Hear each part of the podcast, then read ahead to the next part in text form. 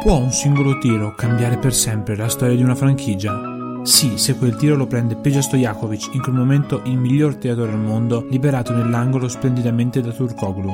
Mancano 13 secondi alla fine di gara 7 tra Kings e Lakers. Peja sa che tocca a lui. Ma cosa passa in quei secondi nella sua testa?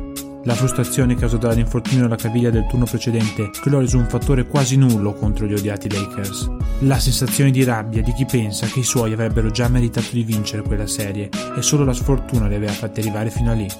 La voglia di dimostrare di essere un vincente. Tante cose, forse troppe. Ed ecco che il tiro che lo avrebbe dovuto consegnare all'immortalità sportiva finisce lontano dal ferro come forse mai gli era capitato.